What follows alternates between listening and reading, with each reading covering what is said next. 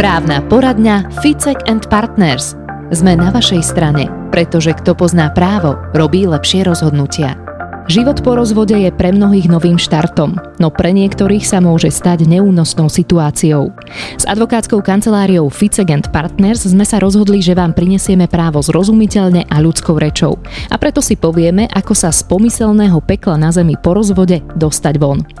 Dozviete sa, čo robiť, keď bývalý manžel odmieta predať byt, v ktorom musíte spolu bývať? Aké má človek práva pri užívaní bytu po rozvode a či je možné vyplatiť ex-manžela z domu bez jeho súhlasu? Čo môžeme robiť v neúnosných situáciách a na čo máme zákonné nároky po rozvode, nám povie advokát a expert na majetkové právo dr. Milan Ficek. Dobrý deň. Dobrý deň. Pozdravuje vás Zuzana Majerčíková. No a tu je hneď prvá situácia. Prosím vás o radu. Po rozvode bývam stále v spoločnej domácnosti s ex-manželom a plnoletým synom. Bývalý manžel nechce byť predať. Ja už psychicky nezvládam spoločné bývanie. Dohodnúť sa s ním nedá, lebo nepristúpil na návrh byt predať, aby si každý z predaja zaobstaral nové, skromnejšie bývanie. Byt sme nadobudli počas manželstva a ako majitelia sme v zmluve uvedení obaja. On spáva v spálni, ja na gauči, z čoho už mám zdravotné problémy s chrbticou. Navyše pred rozvodom sme si našetrili nemalé úspory, ex-manžel ich pred rozvodom vybral z účtu a ja teraz nemám nič. Ako postupovať súdnou cestou? Pán Ficek, tak akým spôsobom sa dá obrátiť na súd v tejto súvislosti? Tak pokiaľ manželia sa nevedia dohodnúť, tak iná cesta ako súdna neexistuje, pretože potom by to zostalo stále v takom istom stave. Pokiaľ by nadobudli spoločne a sú vedení obidva ako bezpodieloví spoluvlastníci, tak tento bude predmetom vysporiadania.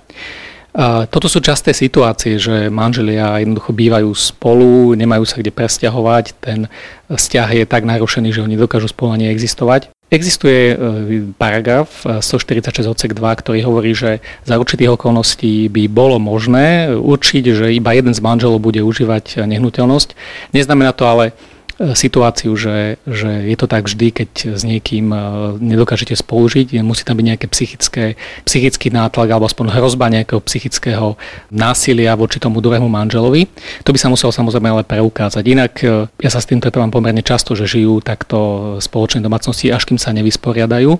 A Treba si ale uvedomiť, že pokiaľ sa to nebude riešiť, tak tá situácia sa sama pravdepodobne asi ani nevyrieši. Ak niektorý z tých manželov počas e, manželstva vytiahne peniaze z účtu, ktoré si nasporili, tak toto sa bude zohľadňovať v rámci BSMK a súd teda bude vysporiadavať aj túto sumu, ale preto je dôležité vždy taký návrh podať čo najskôr, pretože e, v rámci súdneho konania e, sa môže stať, že sa k týmto peniazom alebo k tým účtom alebo jednoducho dôkazom už nedostanete. A keď sa dostaneme do takejto naozaj nekomfortnej situácie, že musíme vlastne zostať v jednej domácnosti s človekom, s ktorým už nechceme byť, tak čo by ste odporúčali urobiť v prípade, ak tam už dochádza aj k nejakému možno psychickému násiliu, psychickému tlaku, prípadne možno aj fyzickému? Pokiaľ by toto naozaj nastalo a existujú dôkazy o tom, že takýto nátlak alebo možno stačí niekedy len hrozba takéhoto násilia vo vzťahu k tomu druhému manželovi, tak je možné sa obrátiť na súd a aby súd rozhodol o tom, že ktorý z tých manželov bude užívať túto spoločnú nehnuteľnosť. Ale naozaj hovorím, že to musí byť naozaj vážna situácia, nemôže si len tak niekto povedať, že, že tak e, cítim sa pod tlakom, tak podávam návrh na súd, lebo súd by v tom prípade nevyhovel takému návrhu.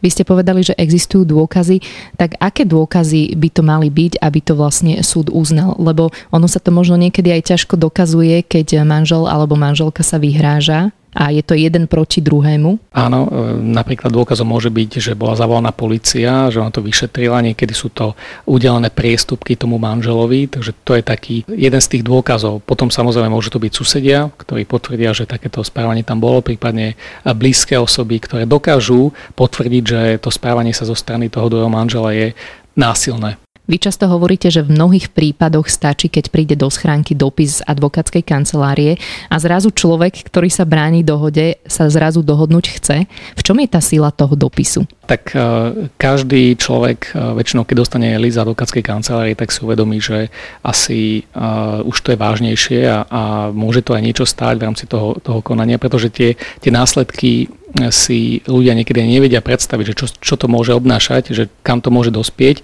a väčšina tých ľudí je nastavená tak, že inak teda bude to stať peniaze, bude to stať čas, budú si musieť oni nájsť advokáta a to častokrát tých ľudí presvedčí, že tak radšej sa teda chcem dohodnúť, pretože nechcem prísť o peniaze.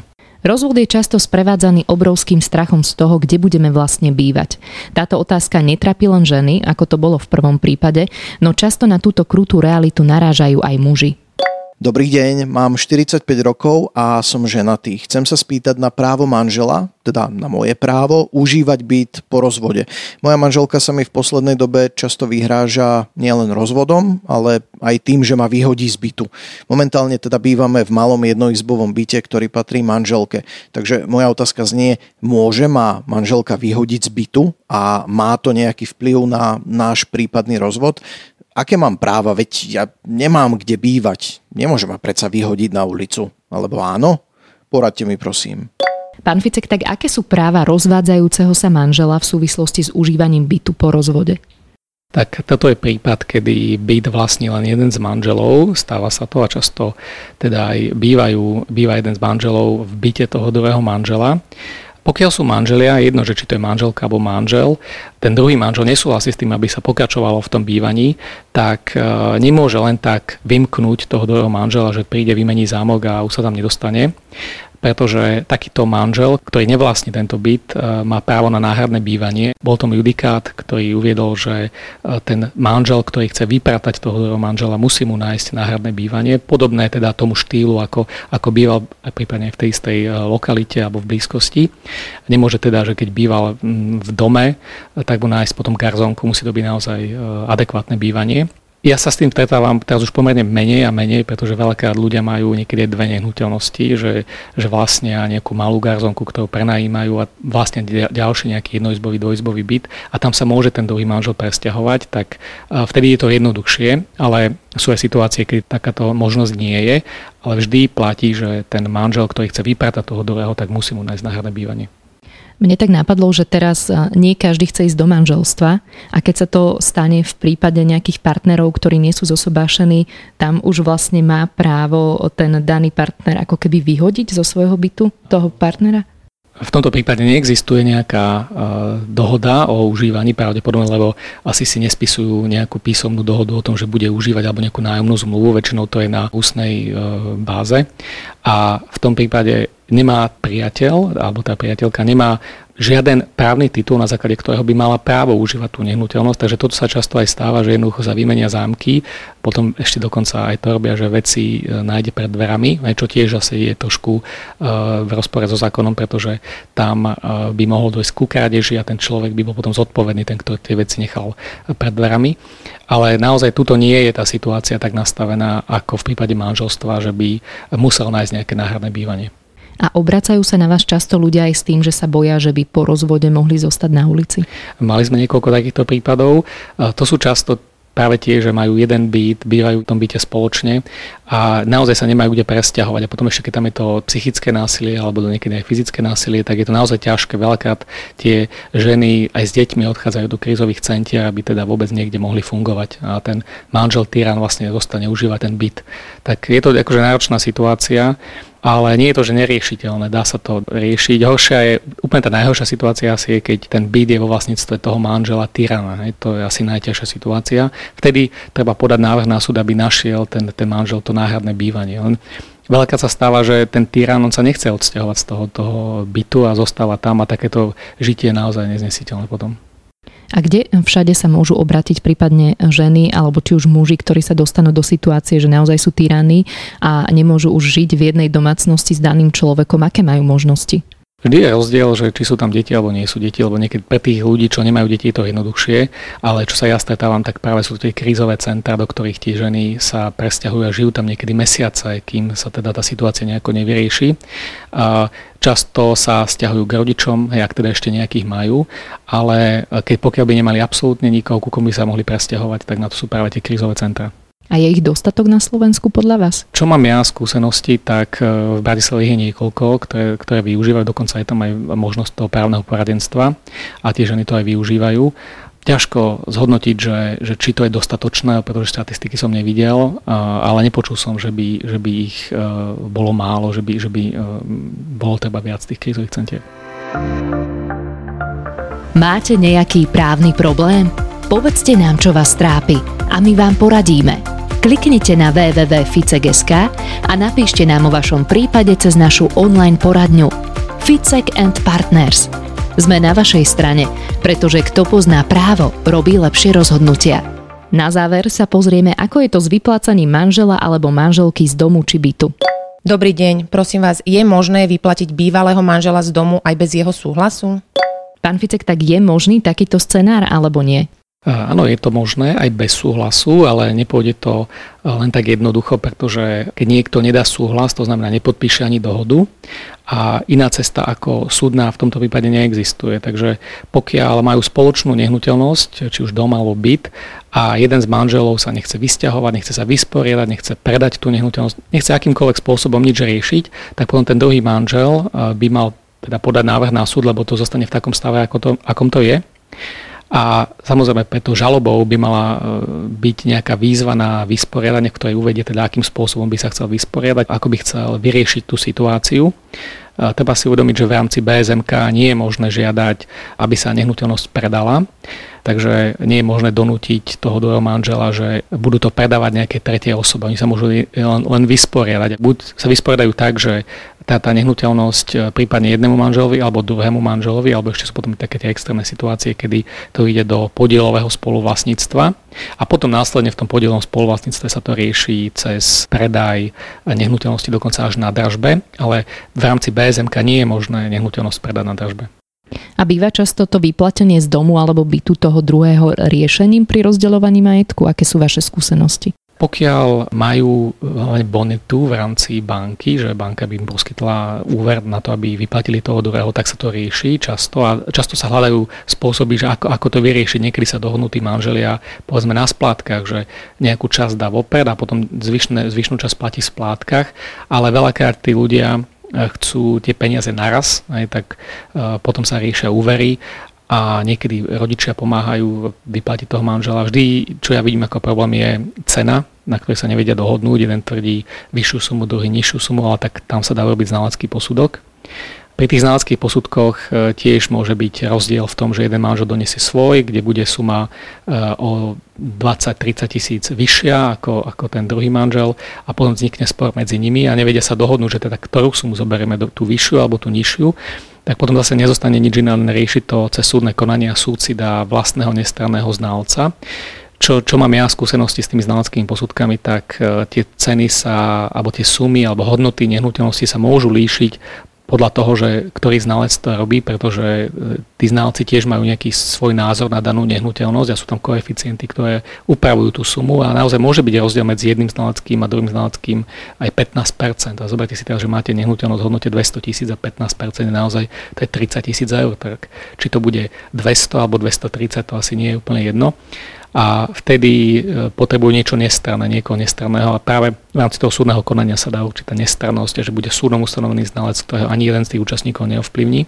Ja si pamätám na jeden prípad, ktorý sme mali na súde e, v Bratislave na Peťke, kde prišiel súdny znalec e, do bytu a manželka chcela, aby ten znalec dal čo najnižšiu sumu, lebo chcela si tú nehnuteľnosť nechať, tak mu to aj povedala a potom samozrejme ten znalec to následnom povedaní aj povedal, že prišiel tam a manželka sa ho snažila presvedčiť, aby dal čo najnižšiu sumu. Neboli z toho žiadne následky, ale znelo to dosť trápne v rámci toho konania tak tým pádom aj to vyplatenie v podstate sa môže veľmi aj dlho naťahovať, ak sa to rieši potom súdnou cestou a ak sa tí dvaja ex-manželia nevedia dohodnúť. Tá dĺžka konania závisí hlavne od toho, že e, čo všetko je predmetom vysporiadania. Pokiaľ by tam bol iba byt, tak to nemusí byť až také dlhé konanie. Horšie keď sú tam nejaké, nejaké akcie, neviem, obchodné podiely, e, nehnuteľnosti, iné hnutelné veci, ktoré počas manželstva nadobudli. Čím dlhšie manželstvo, tým tých vecí je väčšinou viac.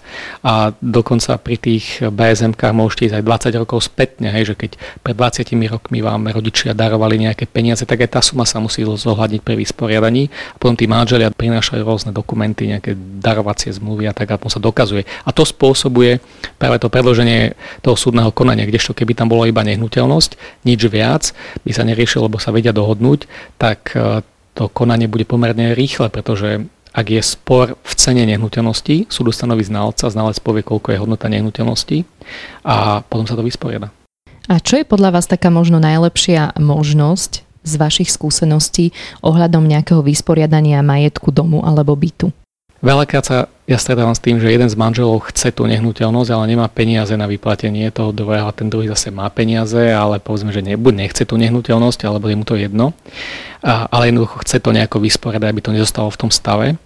Ťažko povedať, čo by bolo akože najlepšie riešenie, lebo každá situácia je iná a, a niekedy ten život prinesie rôzne situácie a potom tí manželia aj sa nevedia dohodnúť a často do toho vysporiadania prinášajú aj emócie, aj, aj rôzne veci, ktoré s tým absolútne nesúvisia a potom tie vyjadrenia sú niekedy veľmi dlhé a, a tí sudcovia to tam čítajú, ale je to nepodstatné. Niekedy aj klienti niekedy chcú do toho návrhu uviesť také veci, ktoré nesúvisia s BSM. BSM je v podstate matematika. Tam, tam dosadíte do správneho vzorca e, správne údaje a potom vypočítate presnú sumu. A niekedy aj práve toto predlžuje tie konania, že uvádzajú tam rôzne veci, 10 vyjadrení, ktoré predlžia celé to konanie. Ale niekedy je to práve cieľom toho človeka, že on chce predložiť to konanie, lebo sa nechce vysporiadať. Aj to je určitá taktika, len treba potom správne viesť to konanie, aby to nešlo niekde bokom, ale aby sa naozaj riešilo to, čo sa má riešiť v rámci konania. Keď sudca rozumie tomu bsm a vie presne, že čo má, čo má riešiť, tak tedy to je najjednoduchšie, lebo sa dokážeme vysporiadať veľmi rýchlo. Takže kebyže môžem zhrnúť takú ideálnu situáciu, tak naozaj si sadnúť ako keby nad majetkom, rozdeliť si ho bez emócií. To by bolo ideálne len, len v rámci tých vzťahov a hlavne rozvodu a detí a teraz jeden manžel sa cíti ukrivdený. Niekedy to nie je možné. Oni si nevedia prísť ani na meno. Takže niekedy my sa musíme stretnúť s advokátmi, aby sme to dali do nejakej bezemočnej, striktne právnej e, roviny. Nečudujem sa v podstate, pretože aj psychológovia hovoria, že rozvod je vlastne druhá najťažšia situácia v živote po úmrtí blízkeho. Pán Ficek, ďakujem za všetky cené rady. Ďakujem pekne. Právna poradňa Ficek and Partners. Sme na vašej strane, pretože kto pozná právo, robí lepšie rozhodnutia. www.ficek.sk